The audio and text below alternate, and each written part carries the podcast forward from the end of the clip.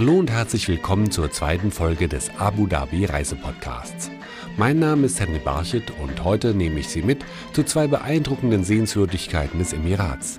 Gleich am Stadteingang Abu Dhabis steht die riesige weiße Sheikh Zayed Moschee, ein neues Wahrzeichen Abu Dhabis, so Ahmed al-Murabi, der als Religionsgelehrter Besucher durch die Moschee führt.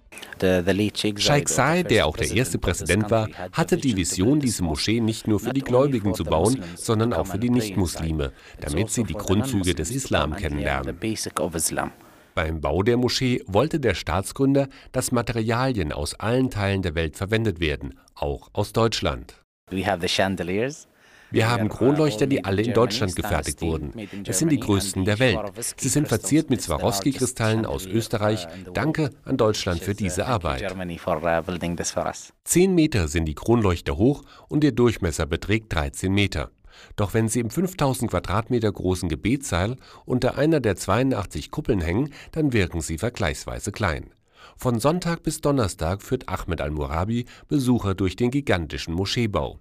Der Freitag ist jedoch den Gläubigen vorbehalten.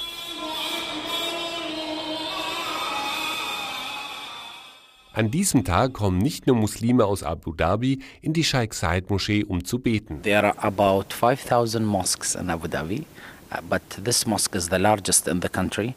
Uh, es gibt rund 5000 Moscheen in Abu Dhabi, doch die Sheikh Zayed Moschee ist die größte. Die Menschen kommen nicht nur aus Abu Dhabi, sondern auch aus den anderen Emiraten, um hier zu beten. Manche fahren bis zu drei Stunden. Jeden Freitag ist diese Moschee also voll. Dann sind bis zu 40.000 uh, Menschen hier. Uh,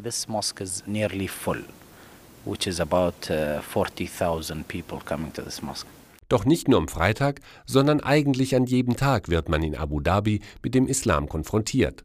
Auch Johanna Kremer, die seit ein paar Monaten in Abu Dhabi arbeitet dieses ganze Neue hier und überall natürlich die neuesten und größten Autos und zwischendrin hat man dann fünfmal am Tag ein koranische Gesänge, die durch die ganze Stadt hallen. Es kann einem dann natürlich auch passieren, dass man gerade im Taxi sitzt und der Taxifahrer schmeißt einen raus, weil er jetzt beten geht. Da freue ich mich einfach nur drüber, dass trotzdem diese, dass diese Religion hier erhalten wird und auch diese Religion gerade die Menschen hier so zusammenhält. Der Arbeitsplatz von Johanna Kremer ist ein weiteres Wahrzeichen Abu Dhabis, das Emirates Palace.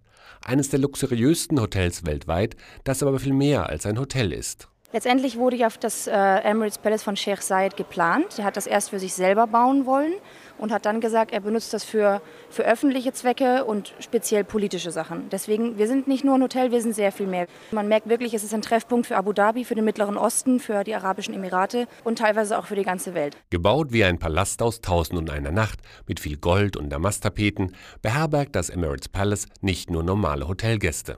Zwei Stockwerke sind den Herrschern der anderen Emirate, die zu den Vereinigten Arabischen Emiraten gehören, vorbehalten.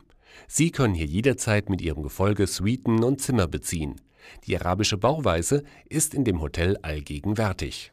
Von dem Koran her, was hier auf jeden Fall verarbeitet ist, ist dass wir 114 Kuppeln haben, weil der Koran 114 Suren hat. Und auch von der Architektur, also diese, diese Bögen, die ähneln alle den, den Dächern der Moscheen zum Beispiel. Wir haben viele Halbmonde, wir haben das oft verarbeitet, die Muster und die Mosaike, lehnt alles an die arabische Kultur an. Und auch an der Ausstattung wurde nicht gespart. Überall entfaltet sich Pracht und Luxus. Wir haben sehr, sehr viel Marmor zum Beispiel beim Emirates Palace. Jeden Marmor, den, den man weltweit findet, ist mindestens einmal repräsentiert bei uns. Hauptsächlich kommt er aber aus Italien, Spanien, China und Indien. Wir haben über 1000 Kronleuchter bei uns, die alle von Swarovski sind. Die variieren von, von 10, 15 Kilo bis zu 1,2 Tonnen in unserem Ballraum. Und dies zieht sich bis in die Zimmer hinein, so Guest Relations Manager Andreas Vedovelli. Wir sind jetzt hier vor dem Haupteingang einer unserer Palace Suiten. Die Palace Suiten verfügen alle identisch über 680 Quadratmeter und können entsprechend in drei Sektionen unterteilt werden. Sie haben also insgesamt drei Schlafzimmer, drei Bäder, Hauptbäder, die dann zu den Schlafzimmern gehörig sind. Und die Suiten haben zwischen 140, 160 und 200 Quadratmetern. Und der Gesamtbereich mit dem dazugehörigen äh, Speisezimmer, mit dem dazugehörigen Wohn- und Treff-Meetingzimmer äh, insgesamt dann 680 Quadratmeter. Und auch hier fühlt sich der Gast wie in einem orientalischen Märchen. In den Suiten sind die Badewannen aus Perlmutt mit, mit einem Silbergeländer. Man sieht, die Waschbecken sind aus handbeschlagenem Silber. Es ist alles das Feinste. Geführt wird das Haus vom deutschen Kempinski-Konzern.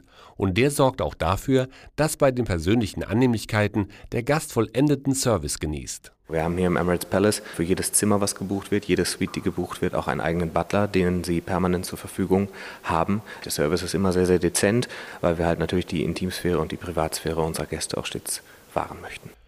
Doch für die nächsten Jahre sind noch viele weitere Sehenswürdigkeiten geplant, die alle zu Wahrzeichen Abu Dhabis werden können. Auf der vorgelagerten Insel Saadiyat Island entstehen spektakuläre Gebäude für das Guggenheim Museum und eine Außenstelle des Pariser Louvre, so Mubarak Al-Mahiri, Direktor der Abu Dhabi Tourism Authority.